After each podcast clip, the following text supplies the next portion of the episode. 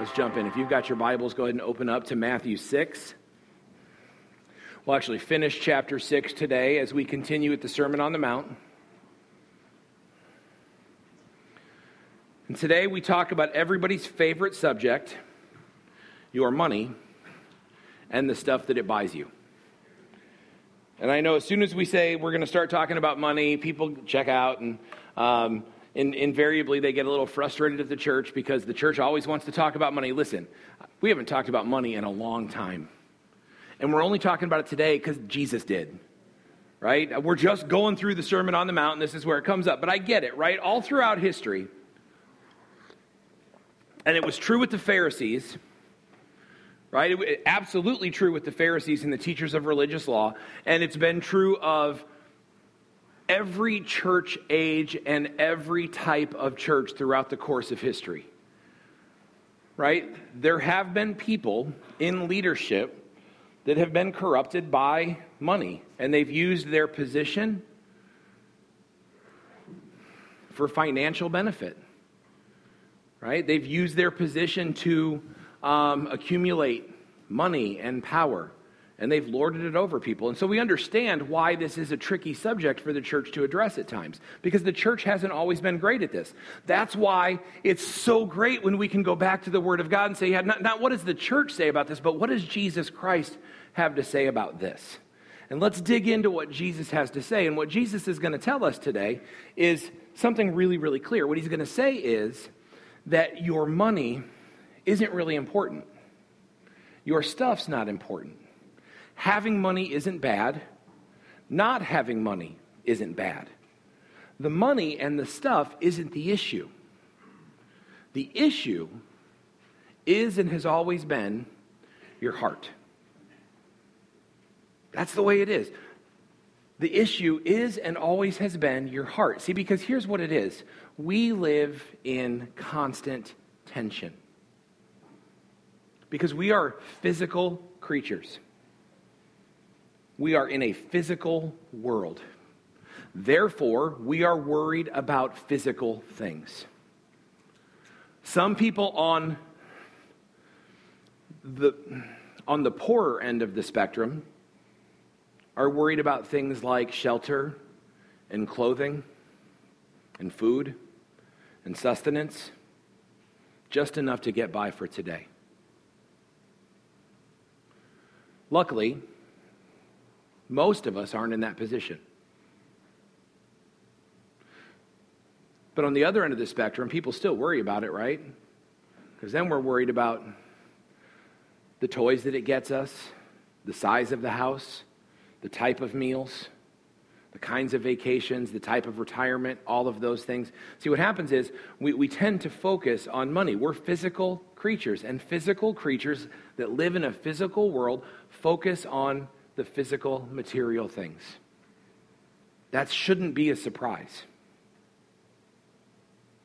But then along comes the cross. And for the Christian, what's happened is we've knelt at the cross and we've said, listen, this physical life that we're living is not what life is really about. And we've confessed our sins and we've been new by the Holy Spirit, and we actually now have become Listen, once you become a Christian, you are born again spiritually. The Holy Spirit of God lives inside you. You are no longer a physical being, at least not alone. You're now spiritual. Whereas you used to have your mind set on worldly things, now Paul tells us in Scripture your mind is to be set on heavenly things, on the things above. And this is the tension we live in. We've grown up always rooted in this physical world. The physical world still calls to us like a siren song, it is begging us to come after it. But yet, Jesus has saved us from that and says, Now set your minds on the things above. And we live in the tension. Jesus knows that we live in the tension. God knows this. That's why he talks so much about money in Scripture. It's not because he, he needs your money, right? It's because he knows we live in this tension. Jesus shares 34 parables in the New Testament. 16 of them, over 40%, 16 of them have to do with money. One in every 10 New Testament verses is, has something to do with money or possessions. When you look throughout all of Scripture, there are about 500 verses that talk about faith. There are about 2,000 that talk about money and possessions. And again, it's not because God wants your stuff, it's His anyway. It's because God knows that you're living in this tension. You're in the physical world, right? But you're supposed to be focused on heavenly things. Yet we still need physical things to survive in this world. And so there's this constant draw and wrestling back and forth. This is why Jesus says this in, in, John 17. He says, Listen, I'm not asking you to take them out of the world. He's praying for you in this, by the way. He's praying for his disciples, and he says that he's also praying for everybody that will believe through the ministry of his disciples. We are included in that. He says, I'm not asking you to take them out of the world, right? I'm asking you to keep them safe from the evil one and what the evil one wants to do. They do not belong to this world any more than I do. Where do we belong? We belong to heaven. That's why Paul says, fix your mind up here. He says, Make them holy by your truth. Teach them your word, which is truth. Just as you sent me into the world, I am sending them into the world. There's this thing, and we Christians, we say it all the time without really thinking about what it means. We want to be in the world, but not of it. It's one of these Christian phrases that we like to throw out. Oh, we're in the world, but we're not of the world. Right? Except, yeah, we kind of are sometimes. Right? Because when we are so focused on our physical things and the material things that we're losing sight of the heavenly things, that means we're being of the world. But Jesus said that's not what you're supposed to do. You're supposed to be in it, but not of it. We're supposed to be in the world, and operating in the world while fixating on heavenly things. And this is what we try to wrestle with. Right? But, but for better or worse, here's the deal. And Jesus knows it, and that's what he gets into here as, as we get into the scriptures in, in Matthew 6.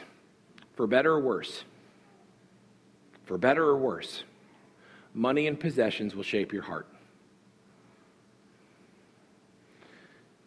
If you long for them, and you strive after them, and they become, here's what happens. We'll see this in the word. Here's what happens they become your idol. Right? When the thing that you are most concerned about is money and the stuff that it provides you, whether you have a lot or not, if that's the thing you're most concerned with, then that will shape your heart away from God. But if you see all of those things the money, the possessions as an opportunity to seek after God and to be his proxy and to do things in his name, then that will shape your heart in a heavenly way. And this is what Jesus is laying before. So let's dig in.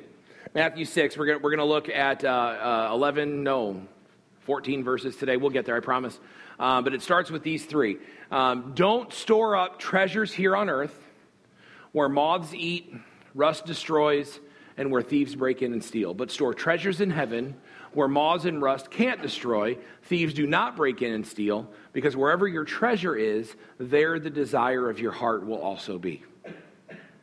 So this is this is it as Jesus lays this out. Now remember what he's doing at this section is he's saying, now because of your heart that is supposed to be dedicated to Jesus, right? He just went through all the heart shifts in the Sermon on the Mount. This is how you're blessed. This is the blessed life. You need to be rooted in God. You need it to be rooted in me. It needs to go through the cross. That's the blessed life. And if you're living the blessed life, then you're going to be careful about these things. You're going to reframe your heart so that your heart is attuned with God's, and that will have behavior flow from it. And in that, he's getting to money. And he says, so, so if your heart is right, then you will not store up for yourself treasures here on earth if your heart is right, then you won't spend all of your time, effort, and energy collecting things here on earth. But instead, if your heart is right, what you will do is you will make intentional decisions to store those treasures in heaven. Because there they're safe. Right? And, and then he says this thing where your treasure is, your heart is going to be there. Now, this isn't a hard command to figure out. We may not always believe it, we may not always want to hear it, but it's not a hard thing to figure out. Don't store up your treasures here in heaven. By the way, this is not a command that says you should be poor. Jesus never, ever, ever, ever teaches spirituality through poverty. He just doesn't teach it. Jesus never teaches that for you to be spiritual, you have to be poor. One time in Scripture, one time in Scripture, Jesus did say to someone who wanted to follow him, First, go sell all of your possessions, give them to the poor, then come follow me. One time he said that. And he said that to that, that young man because that young man had created an idol for himself. And that idol was his money and everything it got him. And what Jesus was saying to that young man was listen, if you truly want to follow me, you can't have any other God but me. So you got to get rid of that idol. But Jesus didn't tell everybody that wanted to follow him that they needed to go sell everything. Here, here's the thing Jesus doesn't require you to give up everything to follow him, but he does require, he commands obedience regardless of the cost. He commands you to be obedient no matter what it costs. But please don't sit here thinking, oh, wait, man, I, I just got a new car, so now that's wrong. I've been saving up for a new place. I can't do that and follow Jesus. Well, we were going to take a trip, but we might as well cancel the trip because there's no way we can go on a trip and still love Jesus. That's not what Jesus ever says.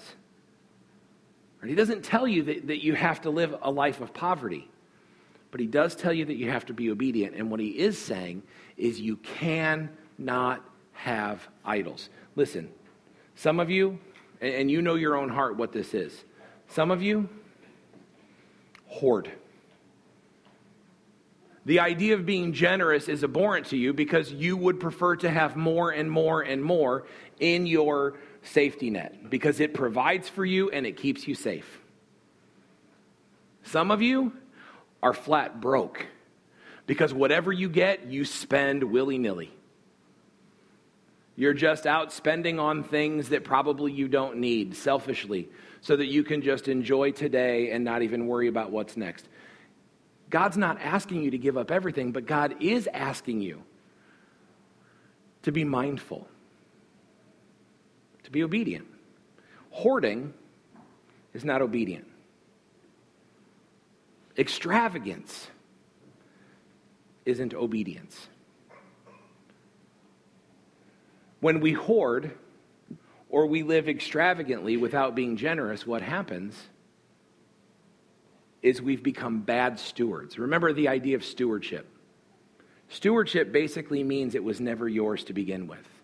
This is the example I've used before, and I'm sure there's better ones, but this is the one that always pops in my head, right? If I give Travis 20 bucks, this would have been a long time ago when movies were cheaper. Never mind, I gave Travis 50 bucks because movies are pricey and I say, Travis, you and Aubrey are going to go to the movies. Here's the money for it. Whatever change is left, right? Pay for the tickets and whatever change is left, you go and, and split it with Aubrey so that you can both buy snacks at the concession stand, right? And you're thinking, man, he is really generous. I'm a generous guy. So I give Travis that $50 and he buys the tickets, right? And, and then he tells Aubrey, sorry, this is all mine.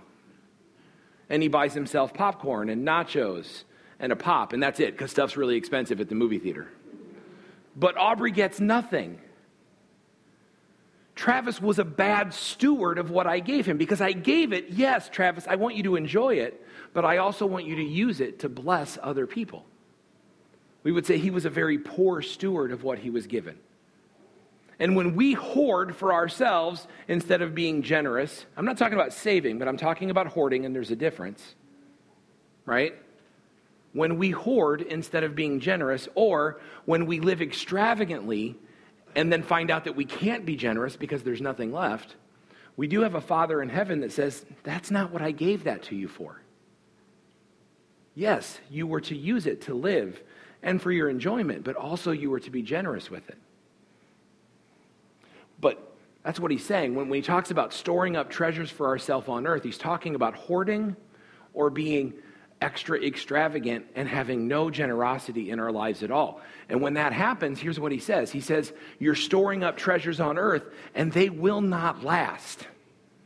Now, he uses a couple of analogies that may not make sense to us. He's like, Well, um, moths will eat. You're like, Moth's going to eat my money, right? My money's on a debit card. Ain't no moth going to eat my debit card. Rust will destroy, right? Like, okay, so most of, in that age, right, most of the money was wrapped up in clothing, metals, or grain, right? And so it would not be uncommon for moths to be an issue, right? It would not be uncommon for rust to be an issue, um, for, for vermin or whatever to get in and eat grain, for mold to happen, these things. And so the, the basic point that he's making is look, you can't guarantee this, it won't last forever. It just won't. This stuff won't last. Listen, I don't know what you're doing with your cash, but it probably won't last forever either. Housing markets crash, bubbles burst, banks go under. My Ryne Sandberg rookie card that used to be worth like $80 that I got when I was 12 and felt really good about it is now worth like 4. I'm holding on to it. I think it's going to come back. They don't last. And here's the thing even if they maintain their value all of my life, I'm going to die. And so, by nature, even if it maintains its value all of my earthly life, I'm going to die, and it will then be worthless to me. He says, instead, store up your treasures in heaven where moths and rust can't destroy, thieves don't break in and steal. He says this is, this is just a simple dichotomy, right? For better or worse, money will shape your heart, right? It tells the tale of your heart. You can either store up treasures for yourself here on earth, or you can store up treasures in heaven, where those treasures will outlast your earthly life and they will have benefit for all of eternity. And you're like, there it is. There's the pitch. Matt's asking the, for, for you to give all your money to church so you can have treasures in heaven. No, he's not. Do I want you to fund the ministry of the church? Yes, that's why we have offering boxes. Um, when you give generously to the church, the church is on mission. Things like faith in action or these other things that we do, absolutely that's important. That's why God commands a tithe. But I, we're actually talking about more than that. We're talking not about your tithe, we're talking about your other 90% here. I mean, I, I want you to grasp that, right? Like, like God commands a tithe right? And so we're talking about being generous in what we give to the church, yes, but then God is also talking about a lifestyle of generosity that has to do with the other 90% of the funds that He's giving you. And He wants you to steward those on His behalf. You're like, well, how do I do that? How do I store up treasures for myself in heaven? You invest. But maybe instead of investing in Blockbuster, because here's the thing if you invest in Blockbuster, you lost all your money.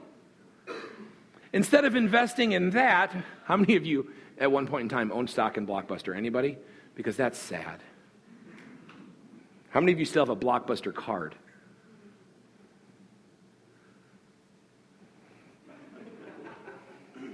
just because.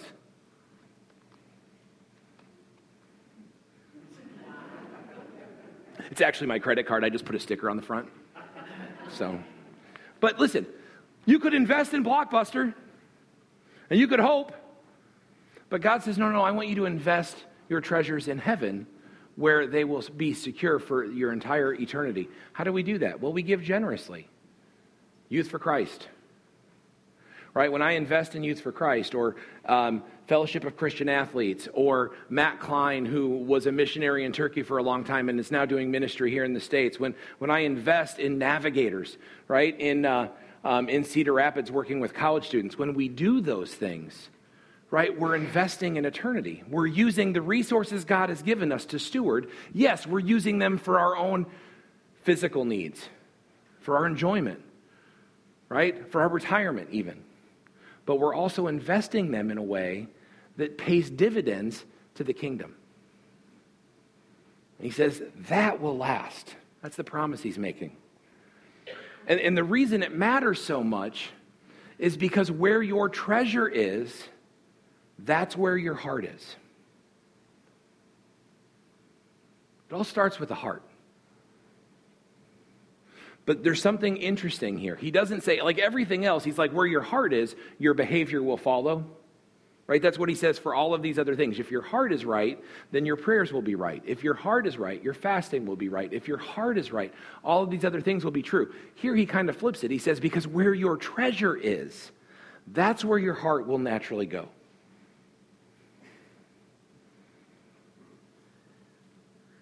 Anybody here um, suffer from myopia? Just a fancy word for short sightedness. Short sightedness, right? You know how this works. You can see everything in front of you, but you really struggle seeing things that are further away.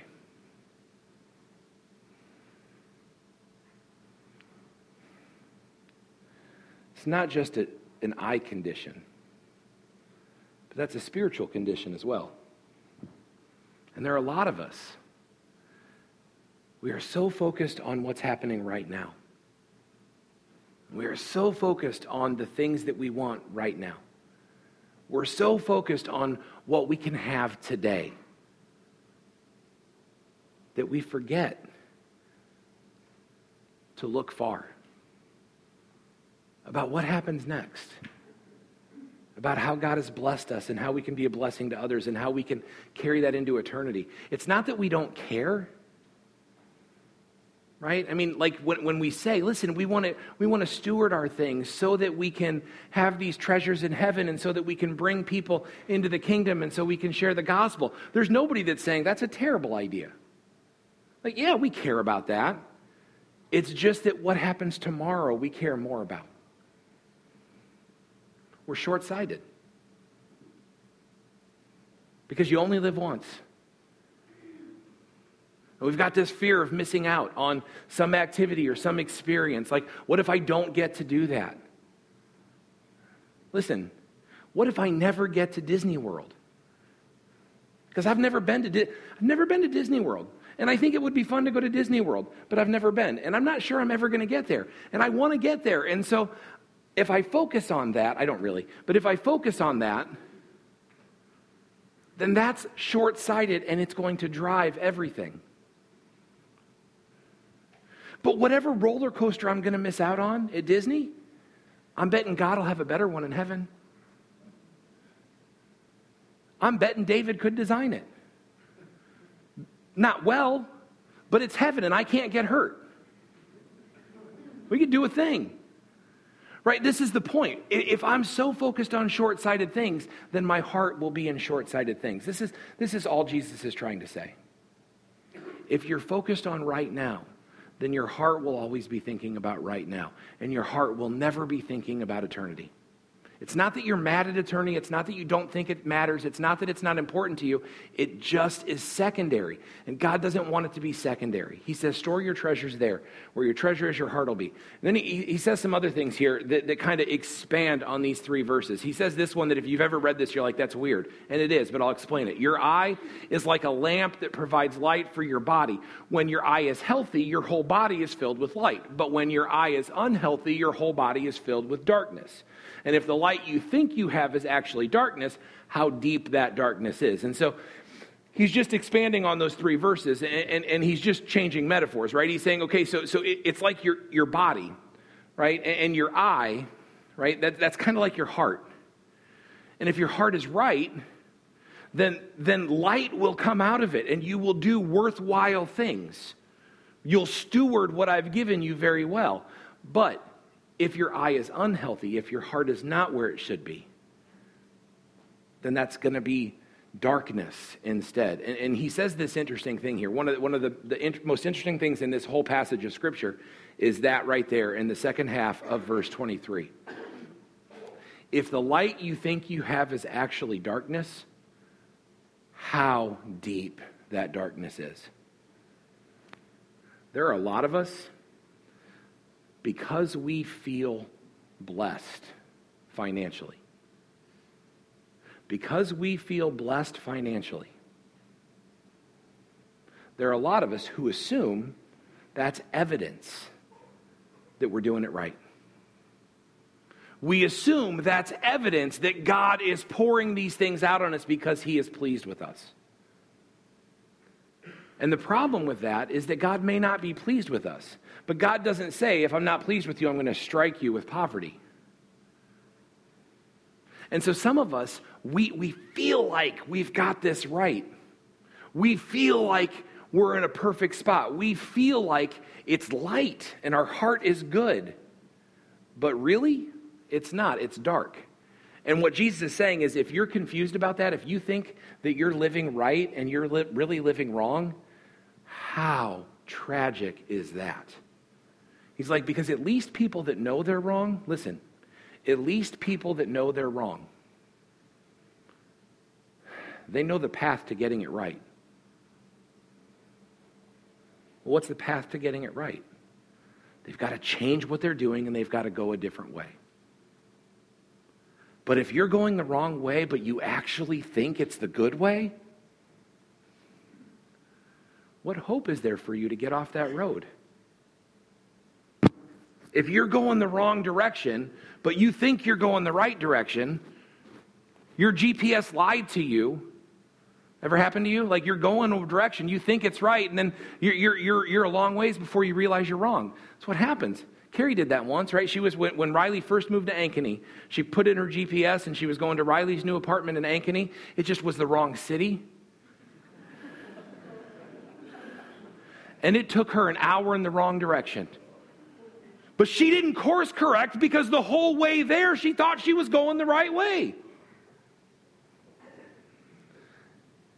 If we're doing that with our souls, if we're doing that with following God, like we think we're good, we think we have this light, we think our heart is right, but it turns out, no, it's really darkness. Jesus is like, whoa, how deep and tragic that darkness is. That's why we have to listen carefully to the things he says, and we can't make light of them. We can't treat them too softly. And he says, Look, nobody can serve two masters.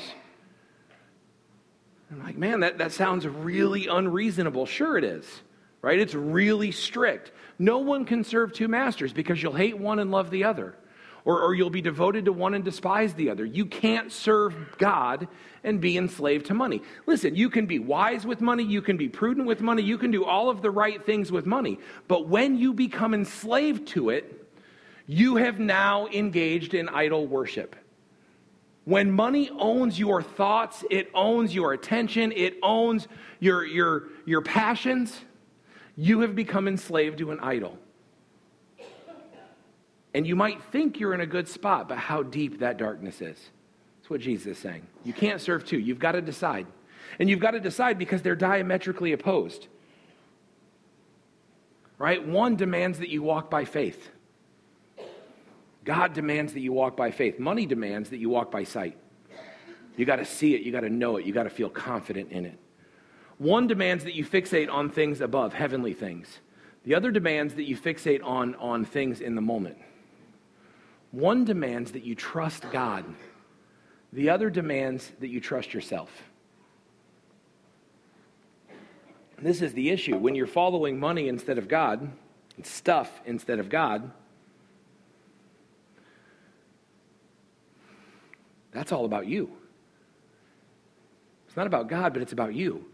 It puts all the pressure on you to be the Lord of your own life. You have to provide, you have to take care, you have to make sure. And this is where he goes next. He says, Look, that's why I tell you. He's like, he, he moves from that. Like, you can't love God and love money. You'll hate one and love the other. You have to pick. And where your treasure is, that's where your heart will be. He says, That's why I'm telling you, don't worry about everyday life. Don't worry about whether you have enough food to eat or enough to drink or what clothes you'll wear, because life is more than that.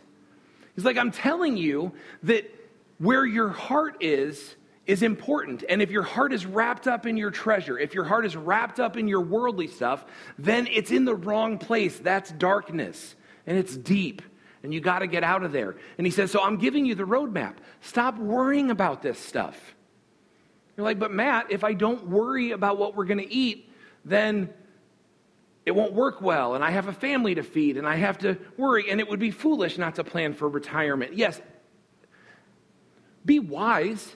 Jesus isn't saying don't be wise, but he's saying don't worry, don't stress, don't fixate on, don't necessarily be motivated by. Because if that's what you're worried about, life is so much more than that. When he says life is so much more than that, he's talking about the reason you exist. You do not exist to figure out where you'll get your next meal. And he's literally talking to people that are trying to figure out well, where they will get their next meal. He's talking to people that if their clothes wear out, then they may have to skip some meals to go buy more clothes. We don't have that issue, but it still translates the same. And if we are so worried about our, our material needs that that is our focus, then we've lost sight of what life really is, because life is more than that. God says, I made you for more than that. It's not just about your stuff. Life is more than food, or your body is more than clothing. This is about what I created you to be. I made you new in Christ to do the work I created for you long ago to be on mission, to share the gospel, to be generous.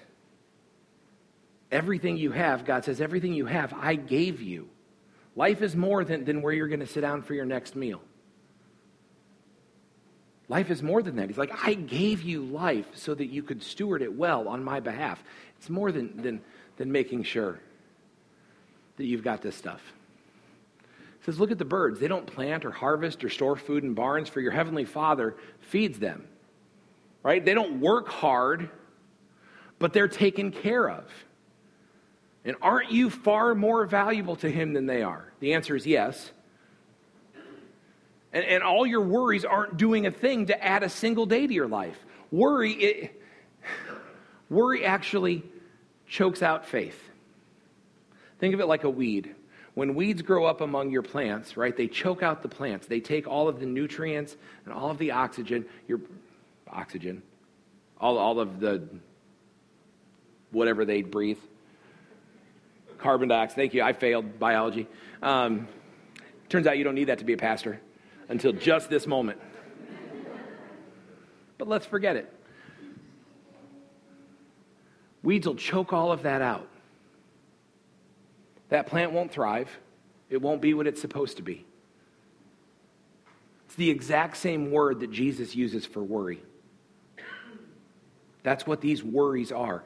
They choke out your life says your life is more than what you're going to eat, what you're going to drink, what you're going to wear. Your life is so much more than that. Look at the birds. They don't worry about any of this, and God takes care of them. But you worry about it, and it doesn't add a single thing to your life.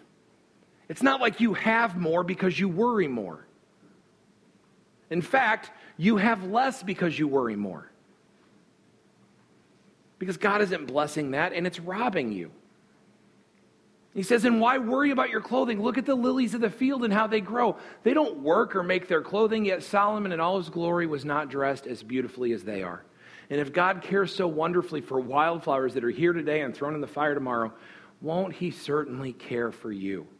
Why do you have so little faith? This is the issue. When it comes to, when it comes to this hoarding, or when it comes to this anxiety about having enough, what God is saying about that is that that is so little faith.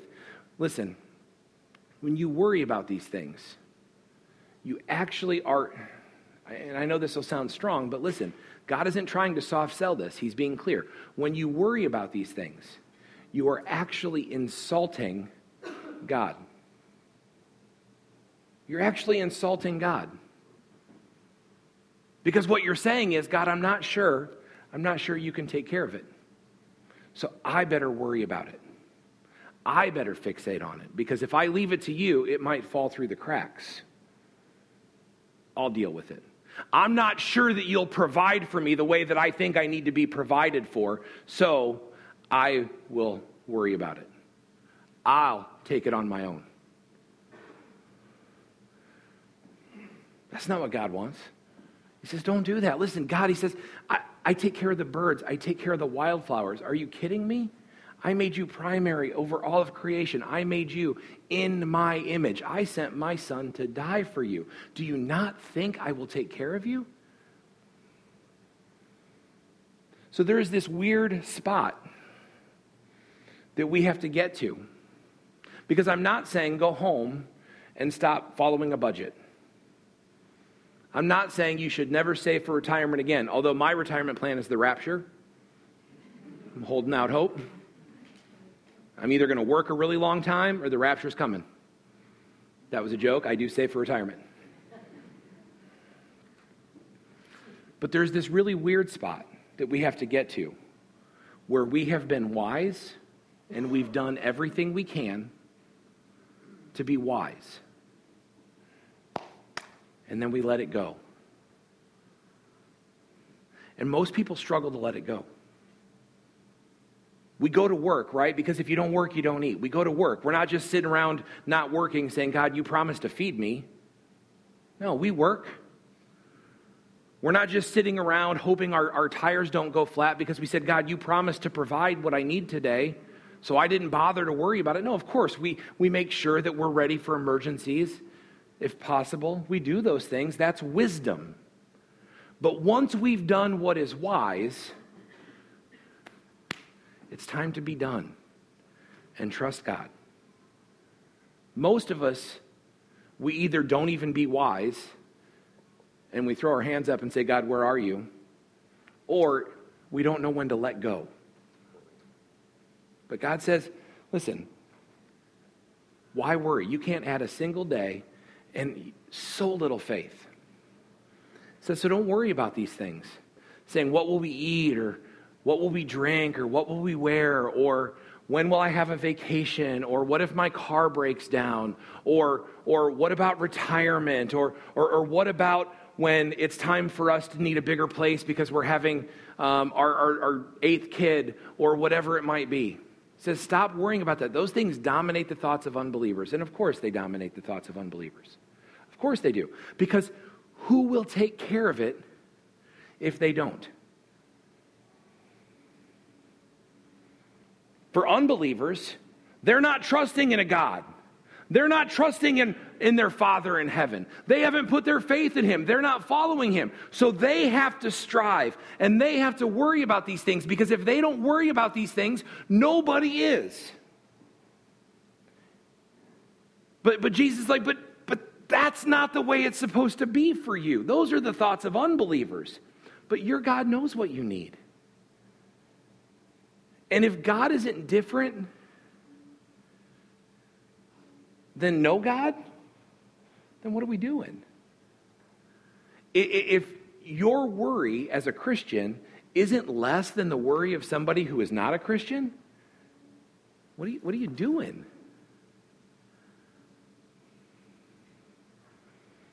Doesn't make any sense. It's not real. Because your heart can't be in both places. You'll love one and you'll hate the other. And your heart will tell on you. Right? The heart of an unbeliever is going to worry about these things and strive for these things and focus on these things because nobody else will. But you have a Father in heaven who already knows your needs. So Jesus says, Seek first the kingdom above all else and live righteously, and he will give you everything you need. He will take care of you. Everything you need. Listen, not everything you want. Everything you need. It's what he promises. It's the command with the promise that's attached to it. Seek first the kingdom of God. That's the command. Seek first the kingdom of God, live righteously, and God will take care of everything that you need. It does not need to be your concern. And he ends with this. He just says, um, So don't worry about tomorrow. Tomorrow will bring its own worries. Today's trouble is enough for today. And you're like, well, that's encouraging. That's awesome. Thanks, God. It actually is encouraging. It's meant to be encouraging. Like, how is that meant to be encouraging? Tomorrow has more trouble. I'll just focus on today's troubles because tomorrow will bring more troubles. Yes, they will. Right? Be wise, do your part, and then let go. Will there be trouble tomorrow? Sure. But is God still going to be gracious tomorrow? Yeah. Is God still going to provide tomorrow like he provides for today? Yeah, remember Israel when they wandered in the wilderness and, and God fed them with manna from heaven, bread from heaven. What happens when they collected two days instead of just one day? You remember? God said, just collect enough to eat today. Whatever you collect today, you eat today. Some of them didn't believe God when he said that. So what they did is they collected enough for today and enough for tomorrow because here was their thinking what if God doesn't come through tomorrow? They're like, I better worry about it because if I don't worry about it and God doesn't come through, I'll be hungry. Everything extra they kept overnight filled with maggots. But God, every day, did what he promised to do. Don't worry about tomorrow. Tomorrow will have its own worries. Today's got enough for today. But God says, I have grace for you today, and just trust me because I will have grace for you tomorrow. That's the promise. You worry about your kids? Just worry about today. God will have grace for you tomorrow. You're worried about the what if of your health? Be wise. I know that feels disingenuous coming from me, but be wise. Be healthy. But you don't just sit here and stress about your health. God will have grace for you tomorrow. Tomorrow will take care of itself. There will be troubles tomorrow, but God will be there. This is what Jeremiah says. This is what he promises in Lamentations 3. The faithful love of the Lord never ends, his mercies never cease. Great is his faithfulness. His mercies begin afresh each morning. Some of you just wish I would sing. I'm not gonna. Except to say this morning by morning, new mercies we see.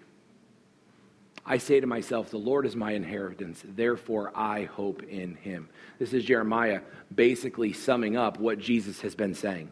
Jesus has been saying, Stop worrying about these things. Your treasure doesn't belong here on earth, your treasure is in heaven. Your life is more than just what you get and what you have right now. If you're only worried about what you get and what you have right now, that is an idol, and you need to kill it. You need to store for yourself treasures in heaven because where your treasure is, that's where your heart will be. And yes, tomorrow will have problems. But you don't have to worry about tomorrow's problems. Right? Because every day when you wake up, God is faithful. The faithful love of the Lord never ends. His mercies never run dry. His grace and providence will be true tomorrow, just as it was true today. His mercies begin every day. Therefore, we have hope in the Lord. This is my encouragement to you as we close today. Is your hope in the Lord? Or is your hope in you? Because this is really what we're talking about. Is your hope in you? And you're like, I don't think my hope is in me. How would I know that? Well, where are your treasures and where's your worry? Because if you've got a lot of worries about these things and you're focused on your treasures here on earth, and you're not trusting God's providence and provision day by day, then your heart's in the wrong place. But if you're being wise and letting go of worry and trusting God, and you're stewarding what He gives you well, then your treasure is in heaven. But you can't serve two masters. This is my challenge for you as we close. Which masters are you serving? Think this through. And if it's the wrong master, then it's time to lay it down and follow Jesus. And yeah, there will be trouble tomorrow, but his mercy is new every day. Heavenly Father, God, we love you, we praise you, we thank you. We thank you that great is your faithfulness and that the, the love of the Lord never ceases, and that your mercies are fresh every morning. God, we thank you for the fact that we don't have to strive and worry about these things because when we seek first your kingdom, you will give us what we need. God, we thank you that, that our life is so much more valuable than this temporary life that we live. That our life is worth so much more than the things we can accumulate. God, I pray that you'll help me and those of us here remember that we are stewards of your grace and that you have given to us out of your graciousness so that we can be generous, that we can seek first your kingdom. Father, we love you. We praise you. We just thank you for who you are. We thank you for the truth of your word, and we ask you to help bring it to fruition in our hearts. God, so that we can be firmly and wholly planted and rooted in you. We love you. We praise you. Amen.